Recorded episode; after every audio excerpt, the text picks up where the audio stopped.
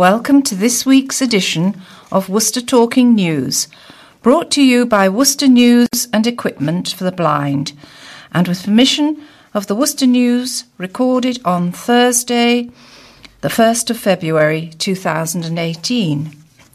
I'm Judith Docherty, and the team this week is Duncan Wynne, engineer, and readers Audrey Luxton and Sally and Ian Rowe. Carol Hartle and Sue Childs, admin, and copying by Duncan Wynne and Audrey Luxton. I would like to extend a warm welcome to any new listeners and hope you enjoy our offering. You will hear some useful telephone numbers, what's on in the local theatres, the obituaries, thought for the week. We will open the birthday book do let us know yours so we can wish you a happy birthday. This week's headlines the sunrise and sunset times, and then the headline stories, followed by the newsworthy stories from the past week. The service is free to users, but if you wish to make a voluntary donation, it can be sent to Colin Chance House, Wilds Lane, Worcester WR5 1DA. We do like hearing from you, and a message can be left on the answer phone 01905 767766 or add a note in your wallet. I am going to hand over to Audrey for the telephone numbers. Thank you, Audrey. Here in Wilds Lane, I'll repeat the number you've just been given for our for us in Wilds Lane. 01905 767766. A number for the police in a non emergency situation 101. Crime Stoppers 0800 555 111.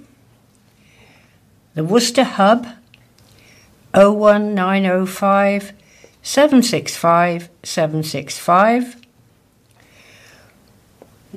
Worcester Hive, no, sorry, Worcester. I'm sorry, I don't can't read this one. Um, anyway, I'll tell you the Worcester Live is the theatres, isn't it? Yes. Sorry about that. I should know that by now. Uh, Worcester Live to book for the theatres is 01905 611 427. To book or inquire of the Malvern Theatres, the number is 01684 892 277. Thank you. And now um, Sally will read um, what's on in the local theatres. Right, well, there's a lot um, coming up. Starting off at number eight, um, which is in Pershore, there is um, a live recording of the Bolshoi Ballet, The Lady of the Camellias, on Sunday, the 4th of February at 3 o'clock, and that goes on for three hours. Um, then there's also a live recording from Tosca from the Royal Opera House in London on Wednesday, the 7th of February, and that's at 7.15. Um, and again, that goes on for three hours. And then there is a live concert, the Noble Jacks, a rip roaring alternative folk band, bring a roof raising energy to live shows, and that's on Friday the 9th of February at 7:30. So those three are all on at number 8 in Pershore.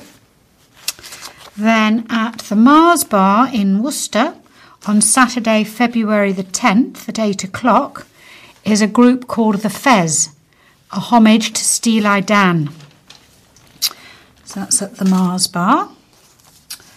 Then in Malvern, you have the um, Metropolitan Opera on February the 10th at 5 o'clock is L'Elisure d'Amour. Um, that's another live recording. And then a live show Great Expectations by Charles Dickens, um, and it's a tilted wig production. Classic novel bursts to life on stage, and that is on Thursday the 8th to Saturday the 17th of February at the Festival Theatre. And there's a matinee on Saturday, 2.30. There's a morning performance on Thursday at 10.15 and the evening performances start at 7.30. So that's Great Expectations. Then there is um, a lady, Celine Demart, is coming to Worcester St Swithin's Institute next month. That is Saturday, February the 10th. So actually, it's this month. She's no stranger to the area, previously touring as Montparnasse. The group played Malvern, and they are now going out under their singer's name. She will be touring new material during the spring with her quartet. And she sings in English, Spanish, and French and is backed by Chris Tolley, a former acoustic guitarist of the year, with double bass and drums and percussion. So that gig takes place on Saturday, February the 10th at 7:30 and tickets are available from the Huntingdon Hall box office. Uh, then there's also, uh, this is now at the Regal in Evesham. We're going all round the county here.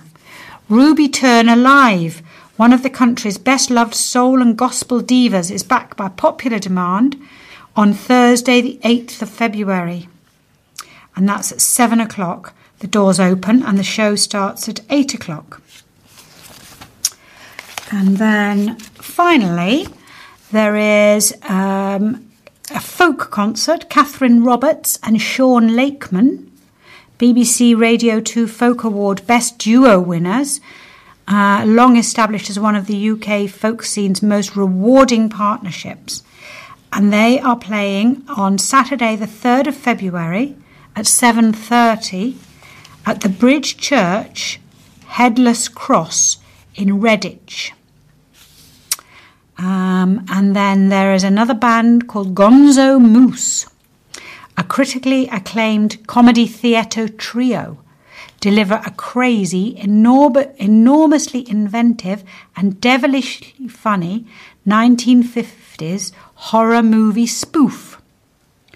Um, and that is at the University of Worcester, St John's campus, on Thursday, the 8th of February at 7:30 and also on Sunday, the 11th of February, at Feckenham Village Hall at, seven, on, at 7.30. So quite a variety of different things um, on in and around the area in the next few weeks. Thank you, Sally. Uh, and now um, Ian will read out the obituaries. Thank you very much. You. Uh, David Bateman uh, passed away on January the 9th. Funeral to take place at Worcester Crematorium on Friday, February the 9th at 1 pm. Flowers welcome. Donations for Dementia UK, if desired, may be left in the donation box or sent to AV Band Funeral Directors. Alice Hilda Brown passed away on December the 28th, 2017, aged 93. Funeral service at St Stephen's Church on Wednesday, February the 7th at 1:15 p.m., followed by internment at Astwood Cemetery. Family flowers only, please, but donations, if desired, for Sight Concern Worcestershire may be left on the collection plate at church or centre E.J. Gummery and Son. Charles Edward Charlie Gregg passed away on January the 15th, aged 87. A celebration of his life will take place at Worcester Crematorium on Thursday, February the 8th at 10 a.m. Flowers, family flowers only, please. Donations, if desired, in, remem- in memory of Charlie, will be shared between the Alzheimer's Society and the RSPB and may be left in the collection box available at the service or sent by cheque only made check only made payable to the charity to the cooperative funeral care 17 Lowesmore Worcester Mary Hill nay Biddle passed away on January the 14th, aged 80. Funeral service at Worcester Crematorium, Crematorium on Wednesday, February the 7th at 12:15 p.m. Please wear bright clothing.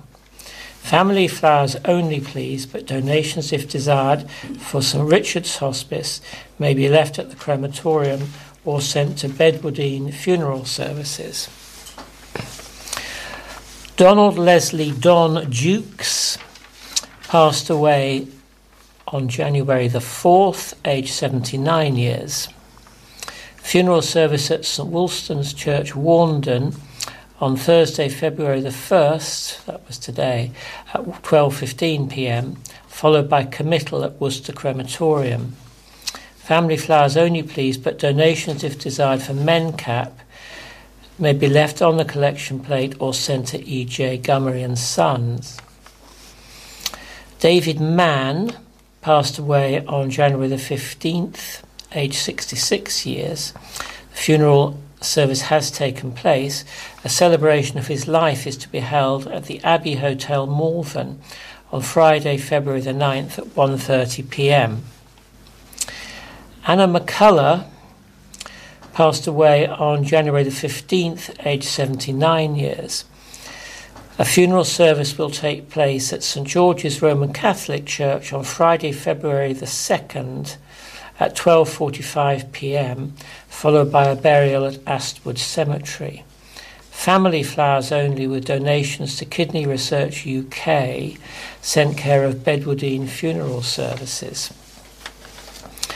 Grace Emily Miles passed away on January the 2nd, aged 97 years. Funeral service at St Andrew's Church, Ombersley, on Friday, February the 2nd at 10 a.m., followed by internment at the churchyard. Family flowers only, please, but donations, if desired, for Ombersley Medical Centre may be left on the collection plate at church or sent to E.J. Gummery and Son. Francis Arthur George Frank Powell passed away on January the 9th, aged 97 years. Funeral service at Worcester Crematorium on Monday, February the 5th at 1:45 p.m. Family flowers only. Donations, if desired, for Macmillan Cancer Support may be left in the donation box or sent to AV Band. Funeral directors. Ethel Beatrice Molly Stevens passed away on January the 9th a service of thanksgiving will be held at St Mark's Church on Monday, February the 5th at 12:30 p.m. Donations if desired for Marie Curie Cancer Care or Macmillan nurses may be left on the collection plate at church. Inquiries to E.J. Gummery and Son. Douglas Gerald Doug Cook passed away on January the 6th, age 90. Funeral service at Worcester Crematorium on Monday, February the 5th at 10 a.m. Family flowers only. Donations, if desired, for Alzheimer's Research UK may be left in the donation box or sent to AV Band. Dorothy Doss Ewers passed away on January the 19th, aged 89 years. Funeral service will take place at Worcester Crematorium on Monday, February the 5th at 9:15 a.m. No flowers, please. Donations, if desired, for the Midlands Air Ambulance may be left in the collection box available at the service or sent by cheque only, made payable to the charity to the Cooperative Funeral Care, 17 Lowesmore, Worcester. John Leonard Goodyear passed away on January the 8th, aged 83. Funeral service at Worcester Crematorium on Monday, February the 5th at 2:30 p.m. Flowers or donations, if desired, for the British Heart Foundation may be sent to E.J. Gummery and Son. A collection plate will also be available at the crematorium. Isabel Mary Francis Blake passed away on January the 11th, aged 94. Funeral to take place at, We- at Worcester Crematorium on Thursday, February the 8th at 11:30 a.m. Family flowers only, but donations, if desired, to the Dogs Trust and Acorns Children's Hospice can be left at the crematorium or sent to Worcester Funeral Service, uh, 31C Barbourne Road, Worcester.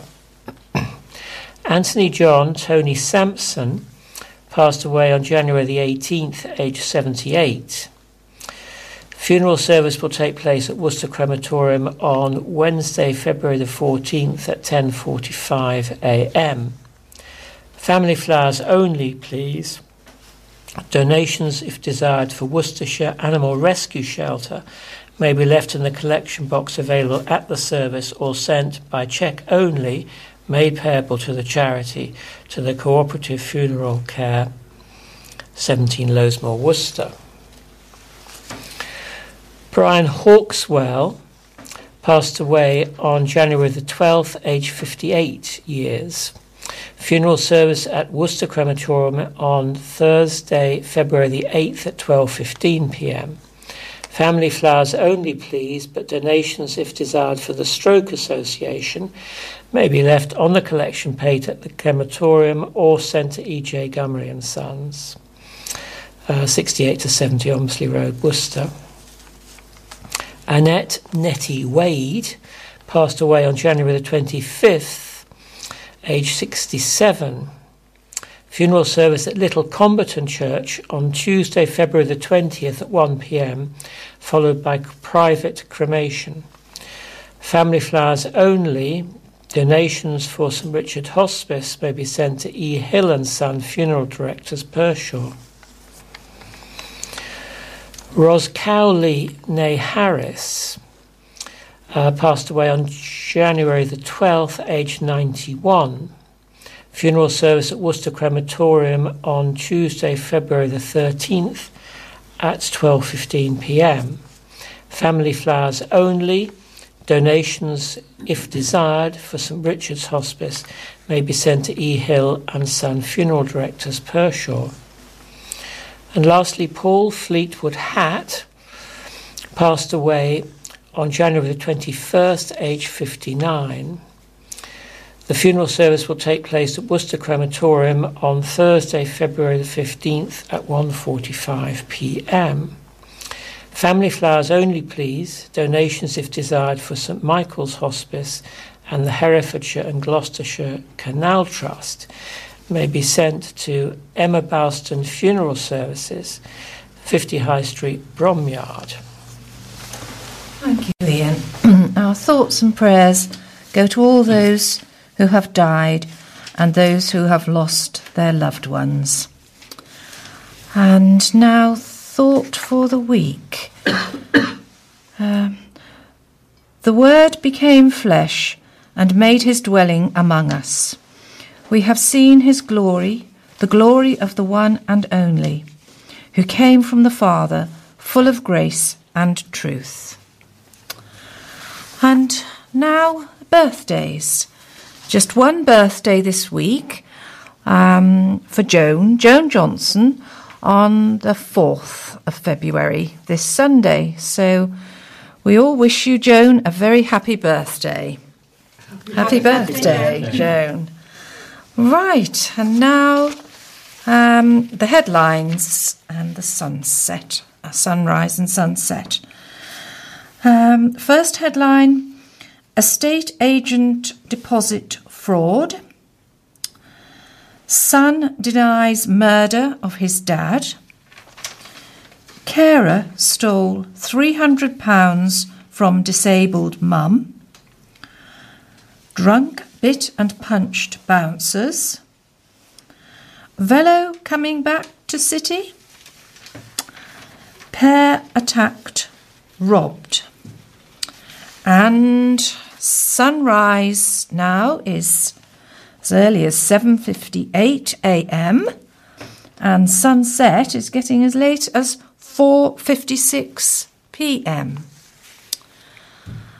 And now I'll go over to Sally for the first headline story. An estate agent fraudulently used tenant deposits to ease his own cash flow problems and prop up his failing business. Simon Corley, who was a director of Seven Sales and Lettings in Worcester, since dissolved, admitted a single count of fraud after taking £7,640 in deposits and by failing to pass on rent payments. The 53 year old appeared at Worcester Crown Court yesterday, where he was spared an immediate jail sentence. The court heard how Corley should have placed the deposits paid by tenants into a tenancy deposit scheme, but that this did not happen. In many cases, landlords whose lettings he ran were left out of pocket after having to reimburse the tenants. The landlords were described by the judge as having done the decent thing by their tenants, even though they never had the deposit money in the first place. The fraud had six victims at properties in Worcester at Winchester Avenue, the Spinney, Back Lane South, Blakefield Gardens, and Malvern Road, and took place between the 1st of January 2013 and February the 28th, 2015. Sophie Murray, prosecuting, said, It seems the financial welfare of the company diminished under Mr. Corley's directorship through mismanagement. Jason Patel, defending, said Corley, now of Orchard View, Frogmore, Kingsbridge, Devon, was of previously good character, entering his guilty plea last week at the pre-trial preparation hearing. He said Corley had been trading as an estate agent since 1988, setting up his own business in 2004 and rebranding in 2012. Mr. Patel argued that the money for a significant number of houses Corley rented out was paid into the tenancy deposit scheme. He would wholeheartedly accept it was bad management on his part. It was a fine line between bad management and dishonesty, Mr. Patel told the court. Corley is now living on the Devon coast with his wife of 25 years and does landscape gardening work. Judge Nicholas Cartwright noted that Corley had never been in trouble before and gave the defendant a 20% discount in the length of his sentence because he had admitted his fraud. He said, as part of your role as a letting agent, you were supposed to be taking a deposit of money and putting it into a deposit protection scheme so that in due course, tenants who didn't have deductions from their deposit could get their money back. You used that money in order to ease your own cash flow difficulties, effectively robbing Peter to pay Paul. The judge told him when his business failed, he was unable to pay the money back to the tenants. He added it was left to the landlord to pay back the tenants' deposits, despite the fact that landlords had never had the money. You totally ignored your obligation as letting agent to safely ring fence the deposits in the way you should. Judge Cartwright says such tenancy deposit schemes were there to protect tenants from unscrupulous landlords or owners who took all or part of a deposit without justification. He said, Thankfully, no vulnerable tenants lost out in this case. In fact, no tenant at all, because their landlords have done the decent thing and paid the deposit back. It was the owners and landlords who lost out. The offence easily crosses the custody, custody threshold, but I'm going to give you a chance by imposing a suspended sentence. Corley was, suspend, was sentenced to nine months in prison, suspended for two years, and he must pay £700 costs. Compensation will be considered at a hearing in July. A man who stabbed his father to death denies it was murder blaming loss of control. Darren Simpson, sorry, Darren Sampson entered a not guilty plea to the murder of his father, Robert Sampson, when he appeared before Judge Robert Juckes at Worcester Crown Court on Friday, the 26th of January. the 28 year old, previously of Broomhall Cottages, Broomhall, Worcester, appeared in the dock of Court 1 alongside two female dock officers. He was wearing a grey hooded top, a black t shirt, and glasses, and at one stage appeared to be trying to crane his head up to look at the people in the public gallery, which lies just above the dock. The public gallery at the back of the court was busy but not full, filling up as the case was called on the tannoy system. Once the judge had entered the courtroom, the clerk asked Sampson to stand and told him he was charged with murder before asking him his plea. Not guilty, said Sampson. We have previously reported how Mr. Sampson suffered, suffered a stab wound to his left hand side on November the 17th last year. The 63 year old was found on Crookbarrow Road, Norton, near Worcester. The trial date was fixed for April the 30th at Worcester Crown Court and is expected to take around seven days, a time uh, estimate which was described as realistic by the prosecution. Robert Price appeared for the prosecution, and Rachel Brand QC and Adam Western for the defence. Miss Brand said the issue in the case will be loss of control. There is no dispute that he was responsible for the death. She told the court a psychiatric report had been ordered and a psychiatrist had seen Sampson, but the defence has yet to, to receive the report. Miss Brand said the case was a hybrid case and, as such, likely to involve a combination of paper and digital case files. Much of the hearing was devoted to setting down the timetable before trial, including the deadline for the disclosure evidence and the production of a defence statement. The court was also told that one of the witnesses was a 16 year old eyewitness. The trial could involve as many as 18 witnesses, but the court heard how this number was likely to be reduced before the trial begins. Bodycam footage from the police and pathology and pathology evidence is also expected to feature. The custody time limit for the defendant expires on May the 18th. The judge remanded him in custody until his trial. A carer stole £300 from a disabled mother she was supposed to be looking after. Tara Fox of Oakridge Close, Worcester, withdrew cash with Emma Bradburn's card on Christmas Eve. Fox, aged 30, said she felt physically sick after stealing the money from Miss Bradburn, who was seriously injured in a car accident in 2003. Leslie Ashton, prosecuting, said this was a breach of trust. The defendant was her carer. She had been caring for Emma since June last year. She, Mrs. Bradburn, requires 24 hour care. She's dependent on carers for all aspects of daily life. She trusts carers implicitly. She checked her bank account on Christmas Day and noticed £300 had been taken from her account just before 7am on the 24th of December. It became apparent the defendant was responsible. She had been given her card in the past with permission to pay the TV licence.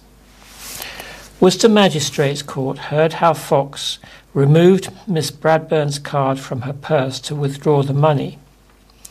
Miss Ashton added, she then returned the card back to the handbag after withdrawal. She described herself as feeling physically sick for what she had done. She wasn't able to explain why she did this. She contacted her employers and told them what she had done. She said she didn't know what she was doing. She said she had money in her bank and didn't need money for Christmas. The solicitor said the incident had had a significant impact on the victim, who trusts carers with her personal possessions. He added that police had described Fox as genuinely remorseful for her crime. Mark Lister, defending, argued that the defendant was in self destruct mode when she committed the theft. He said on the 7th of December she had taken an overdose and had been in hospital and been referred to mental health services. She referred the matter, the theft, to her own employers herself. She's been a carer for five years. It's the one thing she enjoyed in her life. He added that Fox was previously diagnosed with depression and borderline personality disorder. She also has previous convictions, but they were not considered relevant by the defending solicitor. Probation worker Tina Williams said the defendant, who is currently unemployed, has built up significant debts which she needs to manage. She added that Fox voluntarily went to the police after her bosses told officers about the theft. Trevor Higginbotham, chair of the bench, said, We've heard you have significant debts. You didn't need the £300, but obviously that played a factor. You made a full admission and pleaded guilty at the earliest opportunity. You appreciate that the breach of trust is something that's affected the injured party very much. Worcester Magistrates Court ordered Fox to pay £300 compensation to HSBC, which gave the victim this amount after the theft. The court also hit the defendant with a £50 fine, an £85 victim surcharge, and 25 rehabilitation activity requirement days at the sentencing hearing on Thursday.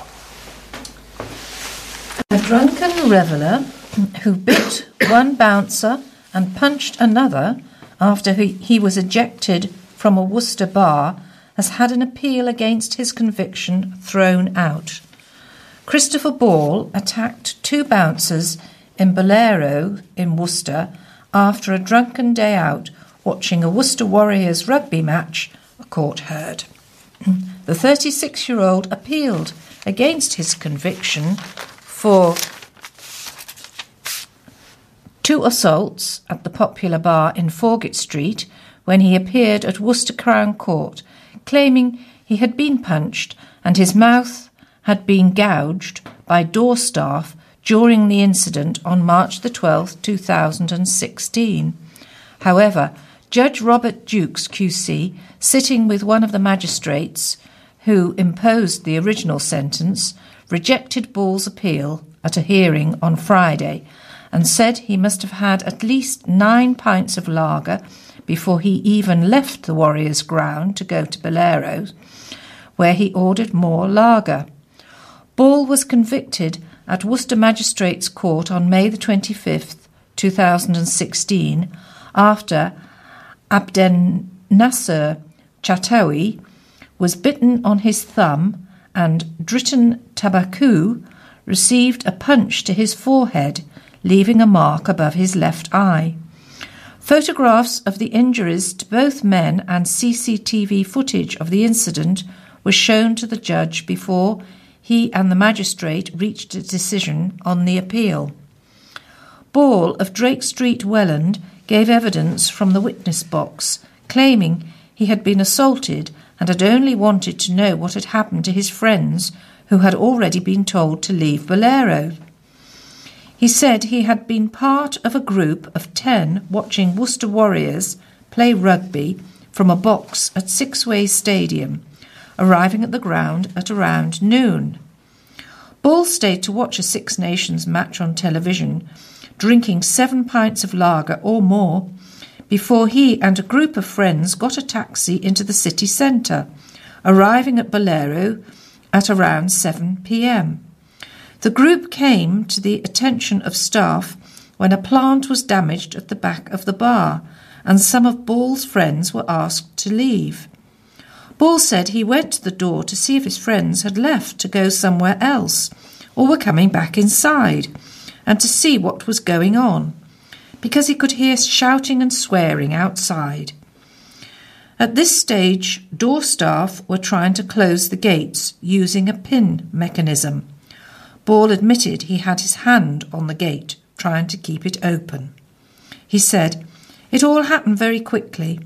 The bouncers came and pushed me out. Whilst I was being pushed out, I had hands pushed in my face and my mouth gouged. It wasn't very nice. Ball said the gates were closed behind him and he tried to push them open, admitting that he attempted to lunge at door staff. However, he denied punching or biting anyone, but conceded he had been angry for a moment, claiming that Mr. Chatawi had punched him.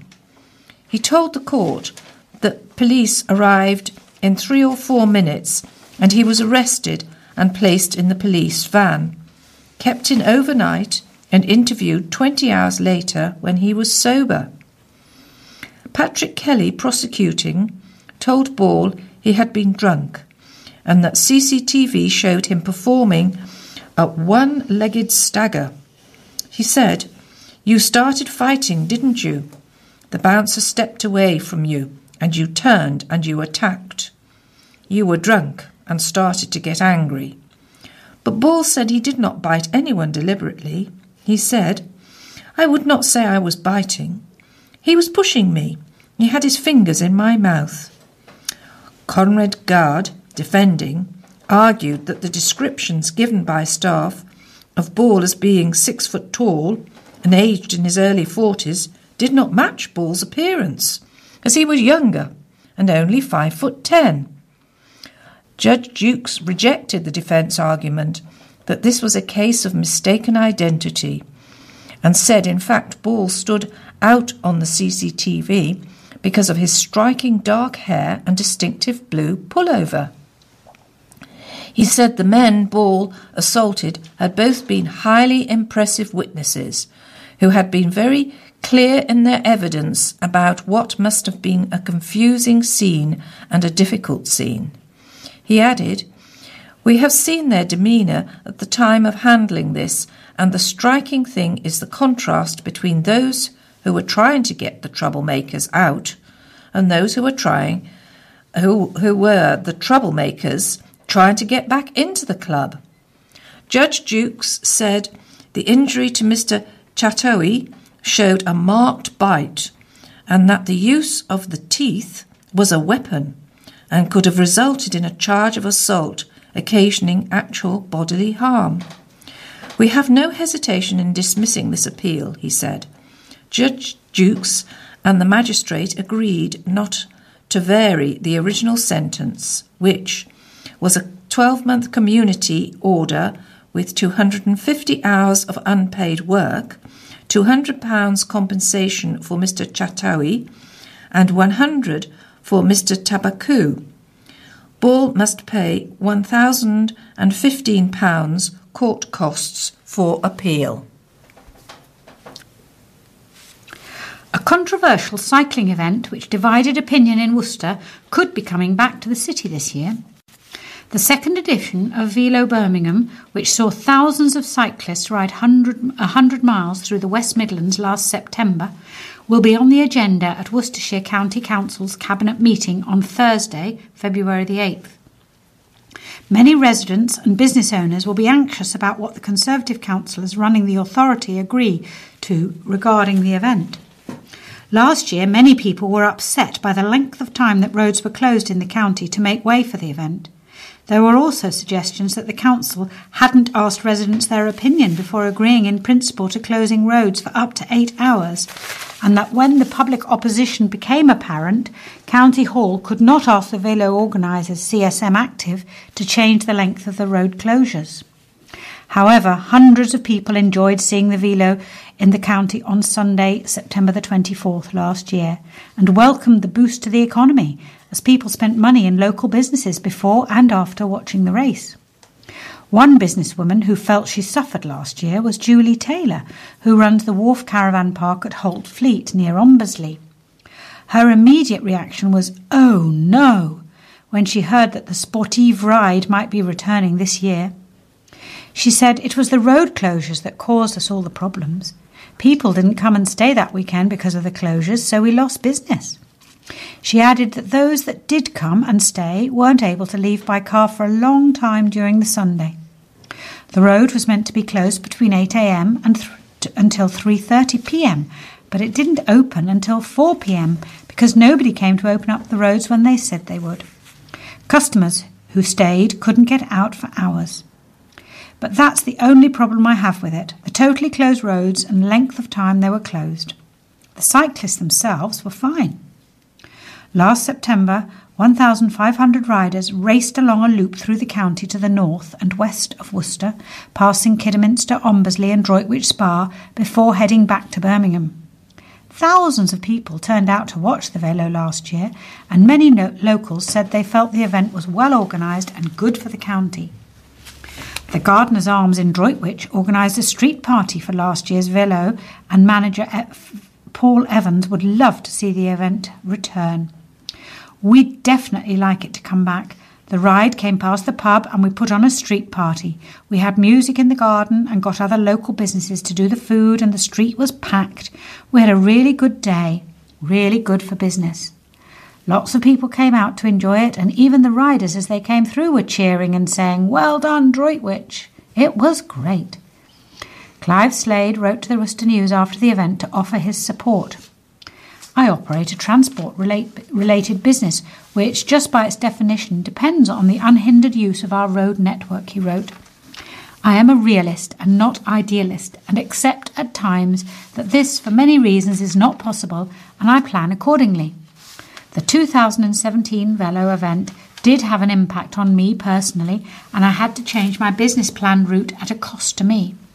As I observed the event through gritted teeth, I have to concede it really was a spectacle whereupon professional, amateur, and newbie cyclists of all ages were enjoying the cycling on open, safe, and restricted roads, whilst apparently raising funds for their chosen charity. No route or date for 2018's event has yet been published. And that was the headline on um, Wednesday. And then on the in the paper on the following day on Thursday, the Velo Birmingham, a controversial bike ride which divided opinion in Worcester, will not be coming back to the county. It has been revealed. The organiser of the event announced that the next edition of the ride will be on in the spring of 2019. The ride organiser was tight lipped on Monday when the Worcester News asked for details. But yesterday it announced that the new date, stating it wanted to be able to take advantage of the longer days compared to an autumn ride. The organiser is also developing a new route which will still be on 100 miles of closed roads and will again start and finish in Birmingham city centre. But because the ride, which saw 15,000 riders take part last summer, has now been put back by months, it has been taken off the agenda at Worcester County Council next Cabinet meeting. Last year, many people were upset by the length of time roads were closed. However, thousands of people supported the event and it was well organised and good for the county. Simon Geraghty, leader of Worcestershire's County Council, said, We are aware that this year's Velo cycling event has been postponed. As a result of the organisers' decision, we will no longer debate potential road closures at next week's meeting. CSM Active had asked for permission to use the same route through Worcestershire in September, and affected parish councils had been asked for their views. But in a late change of mind, the company decided to postpone the event. John Ridgeon, chairman of CSM Active, the company which organises the ride, said, while the inaugural Velo Birmingham was a huge success, it was clear to us that some changes would be necessary if the event was to reach its long term potential. Together with our partners, Birmingham City Council, we are determined to ensure that this wonderful event continues to develop and evolve, becoming not just bigger and better, but also more inclusive and appealing to as wide an audience as possible. CSM has also told potential riders who have pre registered for the next Velo Birmingham that it is also organising another 100 mile Velo ride to take place this autumn, but it won't say yet where that might be.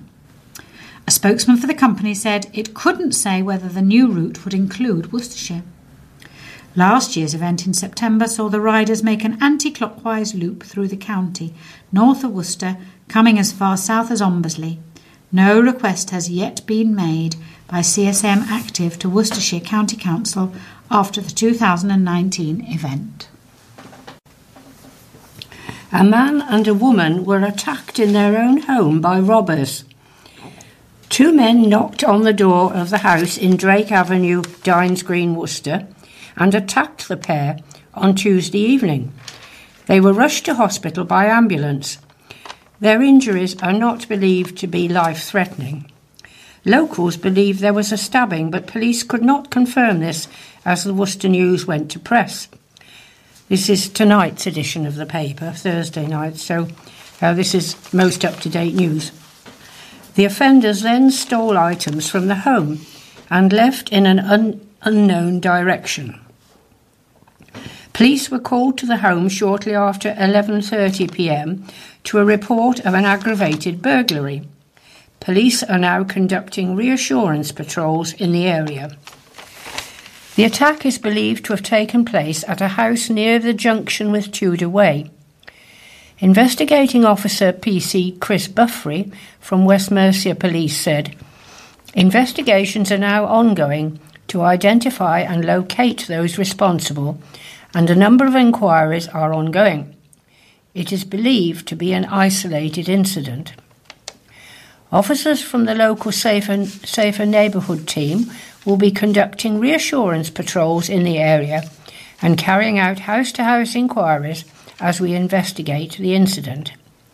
And we would like to hear from anyone who witnessed any suspicious activity in the area or who witnessed the offence.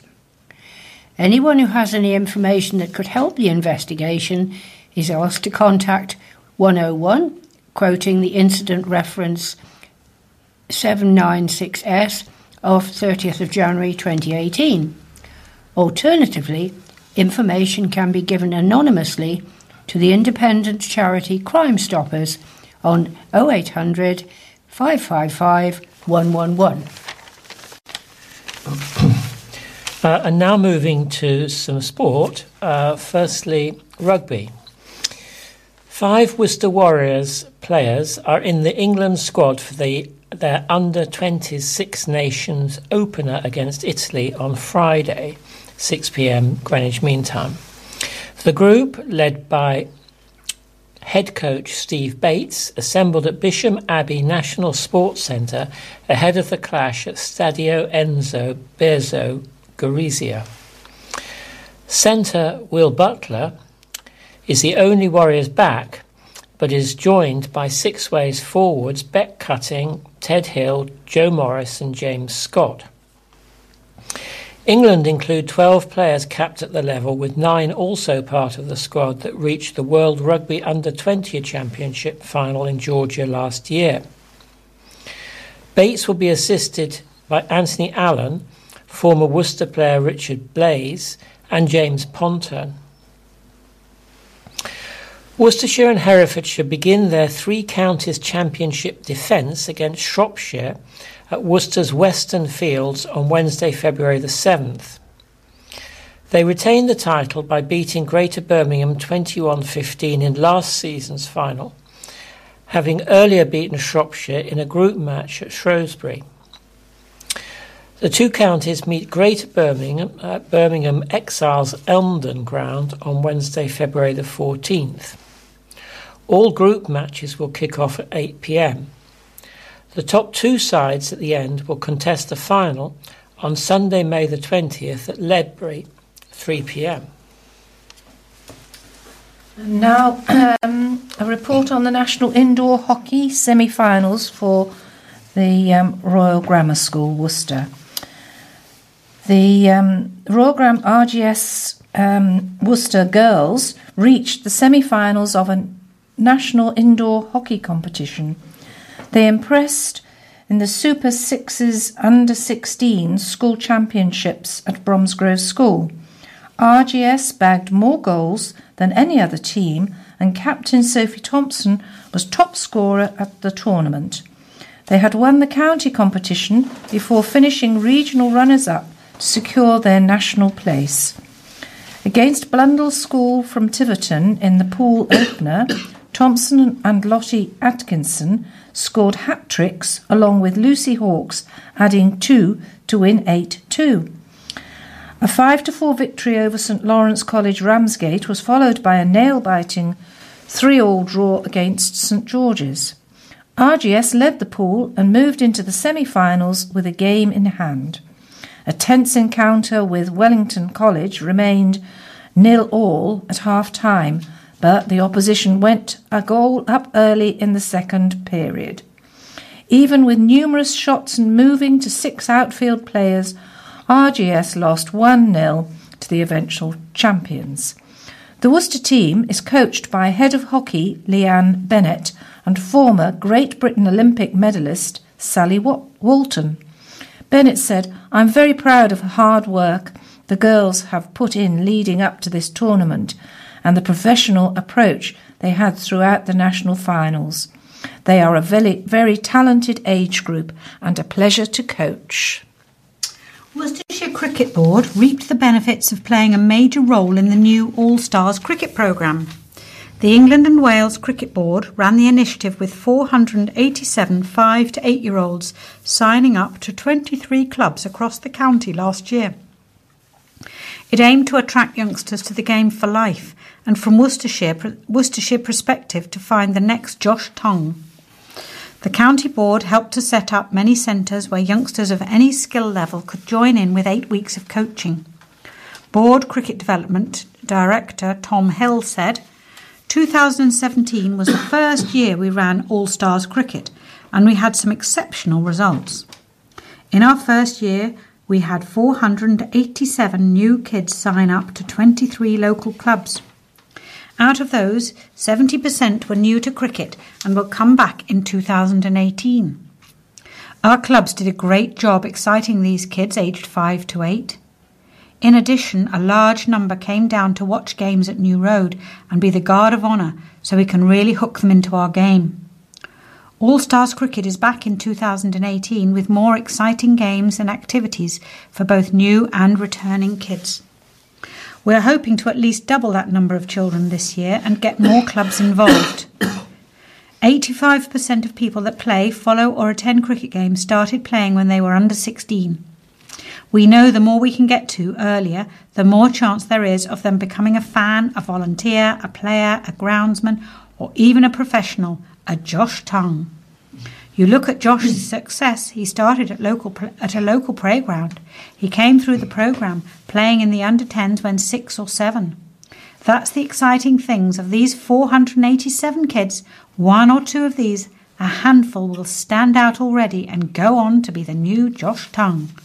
We want talented young kids hooked onto cricket, and it's about creating a following people can pre register for All Stars 2018 um, at ecb.co.uk slash play slash all stars. Worcester Golf and Country Club are continuing their drive to support girls in golf. Their ladies captain Stella Wood presented a cheque for £365 £50 to Worcestershire and Herefordshire Ladies County Golf Association President uh, Yvonne Foley to help girls in the sport. The money was raised from a charity bridge drive last, last year. Also on the same evening, Miss Wood raised £365 for her two charities the British Retinitis Pigmentosa Society and the Guide Dogs for the Blind Association. A club spokesman said the captain would like to thank all lady members for their help and support and making it a great success. The Boughton Park Club, in conjunction with England Golf, are recruiting women and girls with four free lessons on offer from their PGA professional Graham Farr. They run on Tuesdays on March the 29th and 20, uh, March the 20th and 27th, April the 24th and May the 1st. No experience or clubs or clubs are needed. For more details, call the shop, the Pro Shop on 01905 422 044. So if you know any ladies or young or girls who'd like to learn golf, perhaps you could pass on the news. Uh, and now moving uh, away from sport to some more general stories. Prams can now be taken over sandy beaches and other difficult terrain with minimum fuss thanks to a tennis coach come inventor from Worcestershire. Lee Cowan, who has been head coach at Droitwich Spa Lawn Tennis Club since 2011, has now launched Sand Sliders, a pram attachment to safely steer children over sand. The idea for the product came when Mr. Cowan, who studied sport, physical education, and community studies at the University of Birmingham, was on holiday in Gran Canaria two years ago. I saw all these families arrive at the beach and then attempt to get their prams over the sand, he said. Some pushed, some pulled, some gave up, and some lifted the pram off the ground. But in all cases, it woke the baby up and made for a really frustrating start to their holiday. In between his tennis commitments, Mr. Cowan started dabble to dabble with different prototypes that could attach to a pram and allow it to be safely steered over the sand with the minimum of fuss. The result is the sand slider, made from polypropylene and assembled in the UK by workers with disabilities. It attaches to the pram via two simple hooks with an adjustable webbing strap meaning it can be used on all prams, buggies, and strollers up to 50 centimetres in width. The product also folds in half to fit in hand luggage, can be washed clean, is recyclable, and fully safety compliant. It has been tested on snow, over pebble beaches, pea gravel, muddy grass, campsites, and any environment where a normal pram struggles to go. Mr. Cowan, who lives in Bromsgrove, said although his hometown may be one of the furthest points in the country from the sea, the reaction to the product has been nothing short of amazing. Parents and grandparents all recognise the problem and the hassle caused by not being able to push your pram through sand, he said. This is a completely new venture for me and totally different from teaching top spin backhands. But seeing happy parents using it gives me a real sense of pride. Prior to taking over at Droitwich, Mr. Cowan coached for four years at Saddlebrook International Tennis Academy in Florida. New buildings in South Worcestershire shouldn't just look nice and be useful, they should help to create places to live, work, and relax that stand the test of time. They should also be both distinctive and respect the character of the area surrounding them. Those are the words of an official design guide that planners in Worcester City, Worcester City Council and its partners in Wychavon District and Malvern Hills District want to issue to developers. The design guide says whatever the function of the building or building's consideration should be given at the outset of how to design how design can contribute towards creating stronger communities. The 80 page document could be adopted by the three authorities as part of the South Worcestershire Development Plan. It says the aim is to improve the overall quality of built design within South Worcestershire and adds it is important that buildings from the 21st century make an impact on built and urban design and become valued buildings and places of the future. This is achieved by locally distinctive design, design that respects and enhances local character and incorporates contemporary and sustainable approaches to development. Specific advice includes avoiding flat roofs on porches extensions, and garages, which could be used by intruders and to have houses overlooking each other without interrupting personal space.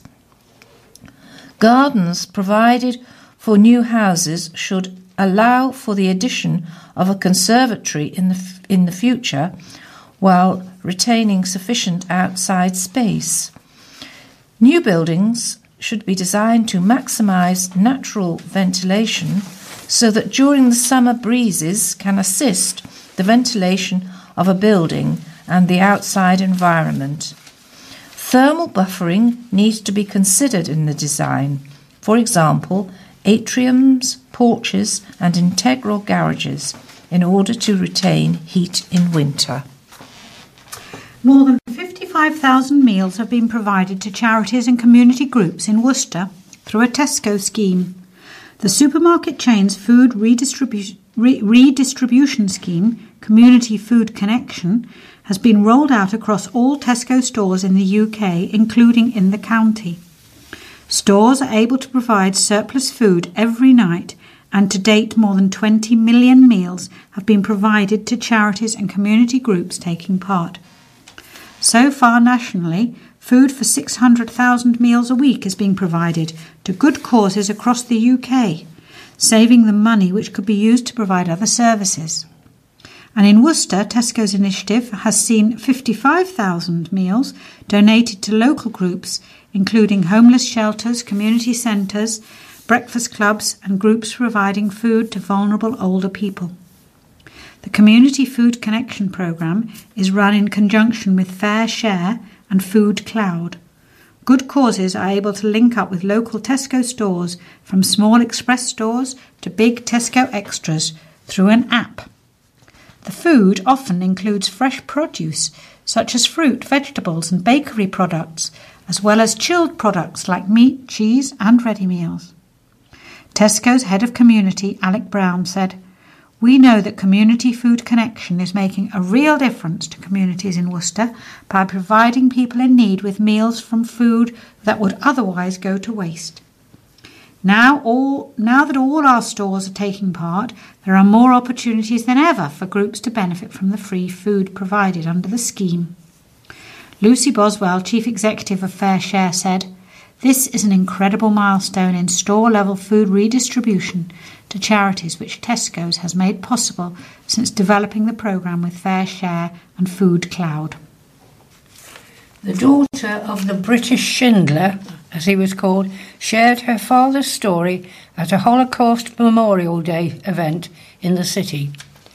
Barbara Winton, the daughter of Sir Nicholas Winton, who famously helped transport 669 children from Nazi controlled Czechoslovakia to Britain, spoke at Worcester's Guildhall last Saturday.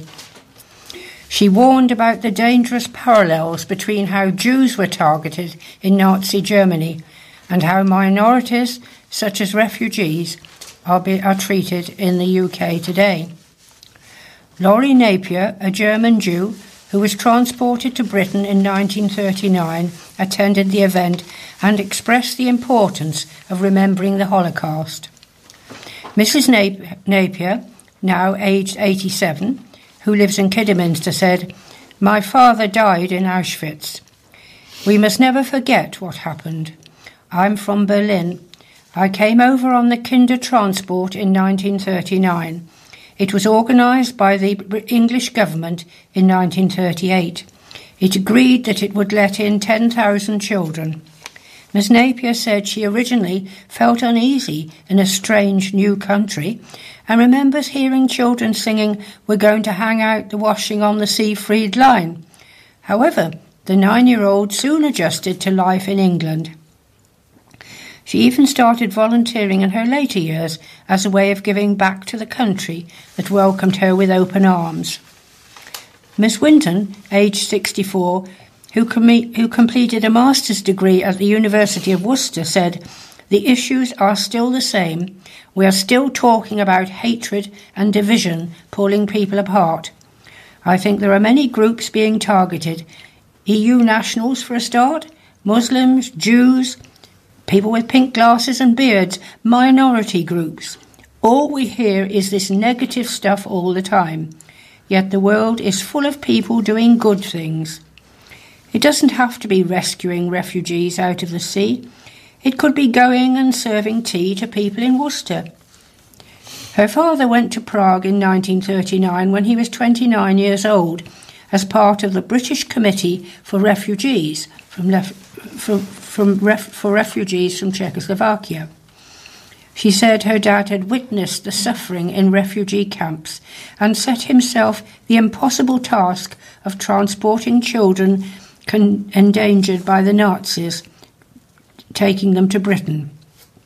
And taking them to Britain.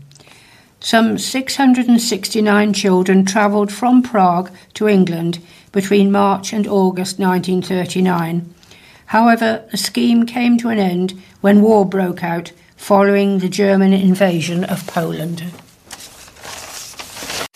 As the numbers of rough sleepers in Worcester and nationwide was revealed to have increased over the last year, the government has announced £1 billion of funding to address the problem. As part of a nationwide count, City Council officers and their partners in MAGS and CCP found 12 people sleeping rough in the city in November. That's compared to 10 people in 2016. Nationally, numbers have risen for the seventh year in a row. A spokesman for, for the Department of Housing, Communities and Local Government, led by Bromsgrove MP Sajid Javid, said, No one should ever have to sleep rough. That's why this government is committed to halving rough sleeping by 2022 and eliminating it altogether by 2027. To break the homelessness cycle once and for all, we're providing over £1 billion worth of funding, supporting rough sleepers with the most complex needs through a new housing first approach and bringing in the most ambitious legislation in decades that will mean people get the support they need earlier. In addition, a new cross government task force supported by a panel of experts will drive forward a new strategy that will make life on the streets a thing of the past. Drivers should be punished for going just one mile per hour over the speed limit, according to West Mercia Police's Chief Constable. Chief Constable Anthony Bangham, the National Police Chiefs Council lead on road policing, has made national headlines after reportedly saying there should be an end to the 10% buffer over the limit. According to the Daily Mail, the West Mercia chief also said in a speech at the Police Federation Roads Policing Conference on Tuesday that speeding awareness courses were being used too widely instead of penalty points and fines, and drivers caught speeding should not come whinging to us about it. In the speech, the police chief reportedly said, Let's change the message. We are proud to be law enforcers. I do not want the public to be surprised. I want them to be embarrassed when they get caught. They need to understand the law is set at the limit for a reason. They should not come whinging to us about getting caught. If booked at 35 or 34 or 33, in a 30 mile per hour zone, that cannot be unfair because they are breaking the law. Current guidance suggests police forces should only issue penalties for drivers caught at 10% plus 2 mph over the limit, 35 miles per hour in a 30 mile per hour zone, for example. In a statement released yesterday, Mr. Bangham said the issued had been debated at the meeting and that speed limits were set for good reason. He said no decisions were taken, but we did consider options for how to reduce speeding. I am clear that in my force of West Mercia Police, I want to do everything possible to make our roads safer. We know that enforcement can change people's behaviours, and I want to ensure the public who use the road network in West Mercia are not surprised to see enforcement activity. We will always ensure our activity is intelligence led and therefore on our highest harm routes. If we know they are dangerous, then we will consider how we best enforce those speed limits. Tory MP Sir Greg Knight warned against an overly aggressive policy against drivers, telling the paper it will make criminals of motorists who are basically good drivers trying to obey the speed limit while keeping an eye on the road. A total of 1,710 people were killed on the roads in the year, up to June 2017, according to the latest statistics. Last year, figures obtained by the Press Association found 18 of 26, or 69%, fixed speed cameras in West Mercia were turned off. However, a spokesman for the Force's Safer Roads Partnership said this was not true, adding, in fact, 19 cameras were moved across 27 fixed sites. More than 50 former employees of Littlewoods came together to mark two decades since the store in Worcester city centre closed its doors for good. The store, which was located on the High Street, shut in January 1998 after a takeover by Marks and Spencers. A reunion was held at Archdale's 73 Club in Windermere Drive, Warndon on the 24th of January for ex Littlewoods employees to catch up and reminisce. The event was arranged by former staff, including one of the longest serving recruits, Susan Adams, who started working at Littlewoods in April 1970. She said, I'd like to say a big thank you to everyone who came to support our reunion. We had a fantastic turnout. I know why Littlewoods was such a great place to work. It's the people who I worked with. The reunion went really well. Everyone who came loved seeing people that they hadn't seen for years. Without everyone's help, this would not have been possible. The event raised more than £266 for Birmingham Children's Hospital, and sealed leftover food was donated to Worcester Food Bank. Organisers plan to hold another event in 2023 to mark the 25th anniversary. We received dozens of responses to previous articles about the planned reunion.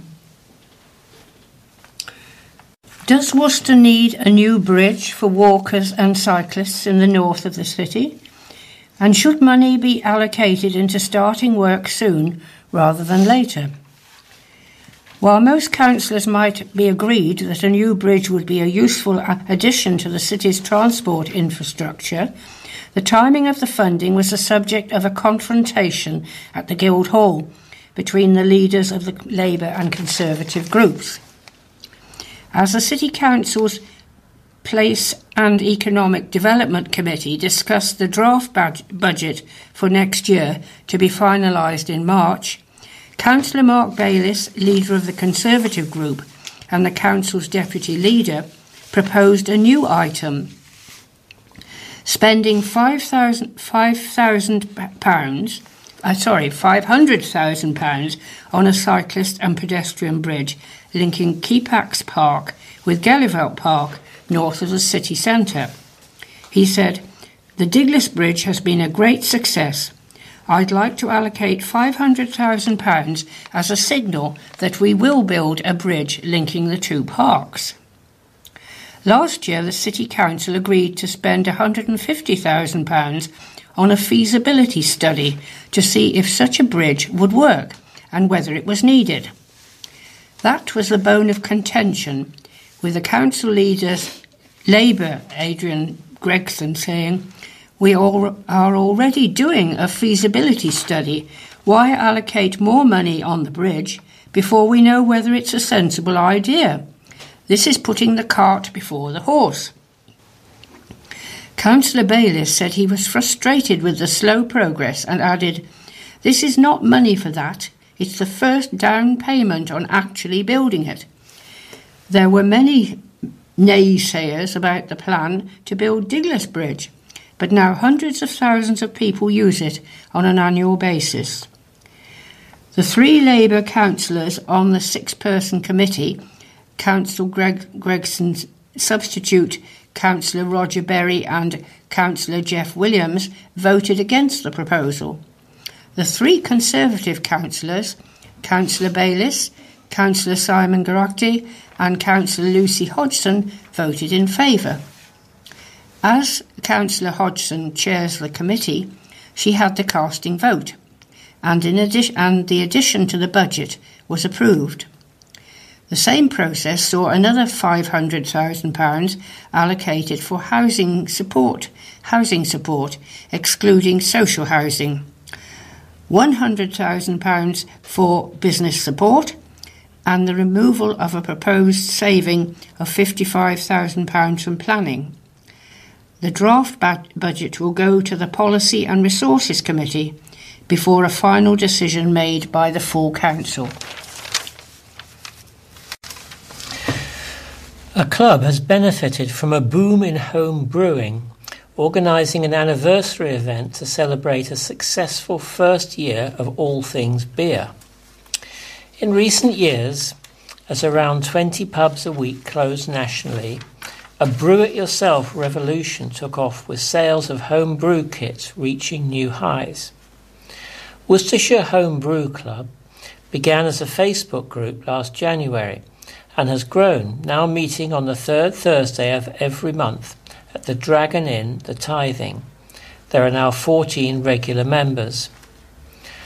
To celebrate the first anniversary, the club held a meeting at the Dragon Inn, the home of the 2017 CAMRA Champion Beer by Church End Brewery, last Thursday evening. Dan Walters from the club said, the main focus is to bring together Worcestershire based home brewers to share their knowledge and experience, whether that is brewing from the wide range of home brew kits that are now available, all the way through to all grain brewing. For more details, contact Mr. Walters via email at dan at malvernhills.net. A burger chain's plan to open a restaurant at the city's £20 million Cathedral Square Plaza has been plunged into further doubt. We previously reported that the accountancy firm KPMG had revealed Byron could close up to 20 restaurants nationally as part of a financial rescue proposal under a company voluntary agreement, CVA, to allow it to continue to trade. A Press Association report named the planned Worcester outlet as one of 20 restaurants on the at risk of closure list before it has even opened. During a meeting held last Wednesday, creditors and landlords gave near overwhelming backing to the rescue plan.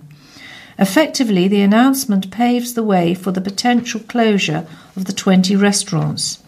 Simon Cope, chief executive of Byron, said, Our landlords have been both understanding and positive throughout this process, and we look forward to working proactively with them in coming months.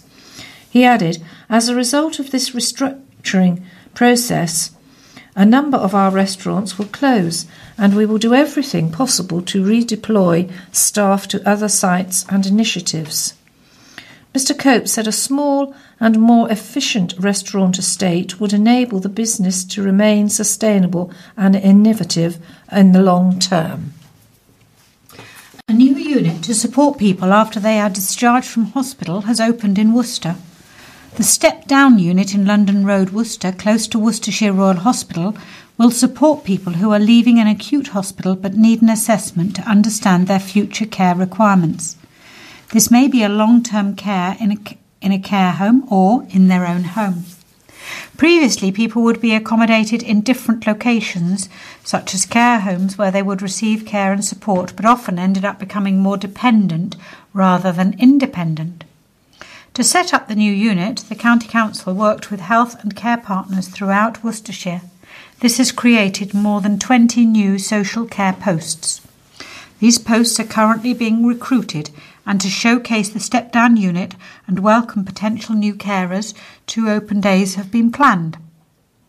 Councillor Adrian Hardman, Cabinet member with responsibility for adult social care, said the step down unit will increase efficiencies, improve outcomes for patients, and reduce the complexity of packages of care needed to support them. We're working together with our health partners to, re- to relieve growing pressures at the hospital, and the opening of this step down unit will continue towards that.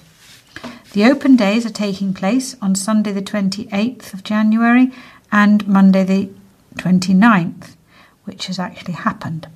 It will give people the chance to have a look around and ask questions. Director of Adult Services said, We're looking for caring people who want to make a real difference to other people's lives. We want families to walk into the step down unit and know that their loved ones are receiving the best possible care. The unit has 30 beds and opened at the start of December. A 1,000 donation from Harrison Clark Rickerbys Charitable Trust will help local charity Headway Worcester to refurbish their kitchen so that those who have suffered brain injuries can learn life skills in the future. The work, which will cost a total of £10,000, involves knocking down a wall and refitting the kitchen with stainless removable benches, new convection ovens to replace the current broken cooker, and rings on two levels. One set of cooker rings will be for wheelchair users, and there will be a higher working surface, a new fridge, new sinks, and proper commercial flooring. Dawn Oliver, who presented the donation, said, Headway is a superb charity. It provides support to people who have suffered all sorts of problems like strokes, accidents, or illness, which have changed their lives. We're very happy to be able to support their work. Mandy Fitzgerald, Headway's fundraising manager, said, I'm really delighted with this donation. A thousand pounds is a considerable amount of money and will be a great help. We've now got four thousand four four thousand pounds to find, which we're going to do. We're going to go all out to do. Only two people could get into our old kitchen at any time, and the cooker was broken, so we really couldn't use it properly at all. Once the work is done at the end of February, we can help people with brain injuries from all over Worcestershire and offer them the kind of life skills they will need to live independently, and that's always our aim. The charity is also hoping to spruce up its lounge area and is appealing for any unwanted armchairs or dining chairs with arms. Mandy said, our users need the kind of chairs which people often buy for elderly relatives, with arms and high backs, because a brain injury often leaves people with mobility problems. It would be great if anyone could donate the kind of chair, that kind of chair, and then we can really smarten the area up and make it easier to use. And that brings us to the end of this week's news. But before I close, I would just like to mention that Eileen Wheelwright, who usually does the copying, is unwell, and after being in hospital for four weeks, is now home and improving. And we do wish her a speedy recovery and best wishes to both Eileen and Brian Wheelwright, our engineer, who is caring for her. And so it remains for me, Judith Docherty, to thank Audrey Luxton, Sally and Ian Rowe and to sign off and hope you all have a good week. Goodbye. Bye. Bye.